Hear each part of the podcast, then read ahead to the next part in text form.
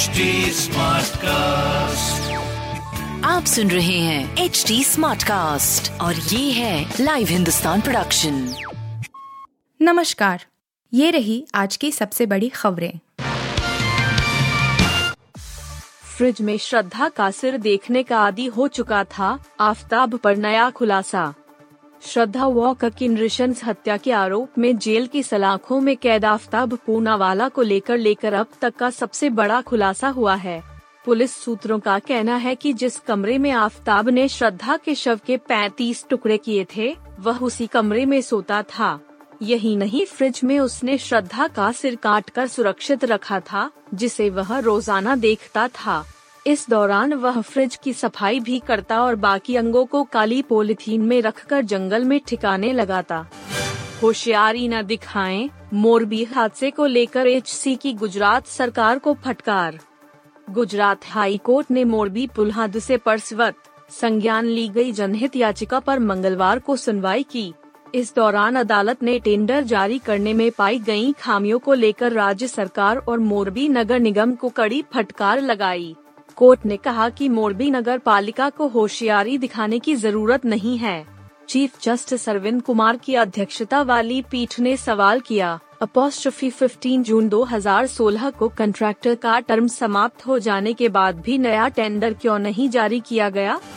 अभिनंदन समारोह बना अखाड़ा, शिंदे उद्धव गुट में मारपीट चले लात घून से। महाराष्ट्र के ठाणे में शिवसेना के दोनों धड़ों के बीच एक बार फिर संग्राम देखने को मिला। जानकारी के अनुसार, सोमवार देर रात शिंदे और उद्धव गुट समर्थकों के बीच जमकर हाथापाई हुई। घटना किशन नगर इलाके में हुई है। बताया जा रहा है कि जब उद्धव गुट के नवनियुक्त पदाधिकारियों का अभिनंदन हो रहा था तो मौके पर मौजूद शिंदे गुट के कार्यकर्ताओं ने ठाकरे टीम के सदस्यों को बुरी तरह पीट डाला। पुलिस ने दोनों पक्षों की तहरीर पर मुकदमा दर्ज किया है।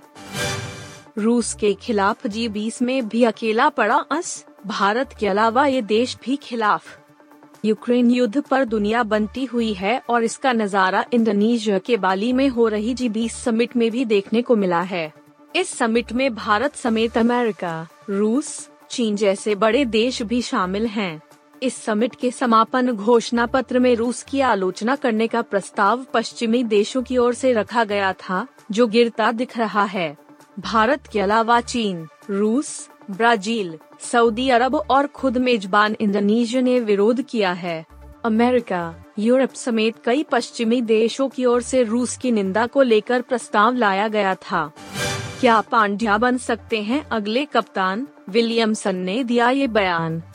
T twenty World Cup final में जगह बनाने में नाकाम रहने के बाद टीम इंडिया एक नई शुरुआत करने की कोशिश कर रही है। 2024 में होने वाले टी ट्वेंटी विश्व कप के लिए हार्दिक पांड्या को कप्तान बनाए जाने की तरफदारी पूर्व क्रिकेटर और क्रिकेट एक्सपर्ट कर रहे हैं। केन विलियमसन ने हार्दिक पांड्या के भविष्य में कप्तान बनने पर बात की और कहा कि हार्दिक ज़ाहिर तौर पर खेल के सुपरस्टार हैं। मैंने कई मौकों पर उनके खिलाफ खेला। वह दुनिया के बड़े मैच विजेताओं में से एक है।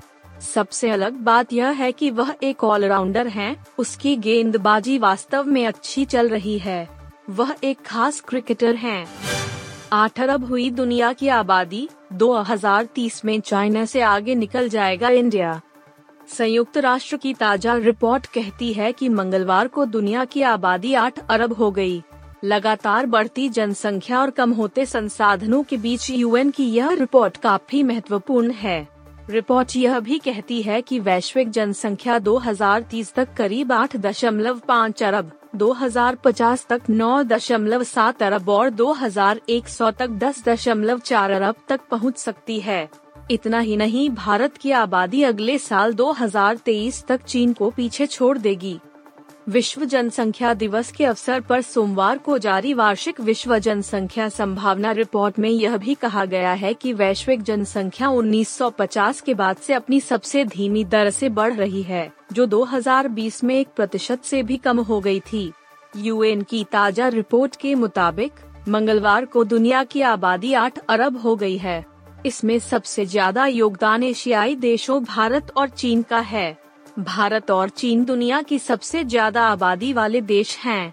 रिपोर्ट यह भी कहती है कि भारत साल 2023 तक आबादी के मामले में चीन को पीछे छोड़ देगा आप सुन रहे थे हिंदुस्तान का डेली न्यूज़ रैप, जो एच टी स्मार्टकास्ट की एक बीटा संस्करण का हिस्सा है आप हमें फेसबुक ट्विटर और इंस्टाग्राम पे एट एच टी या podcasts@hindustantimes.com पर ईमेल के द्वारा सुझाव दे सकते हैं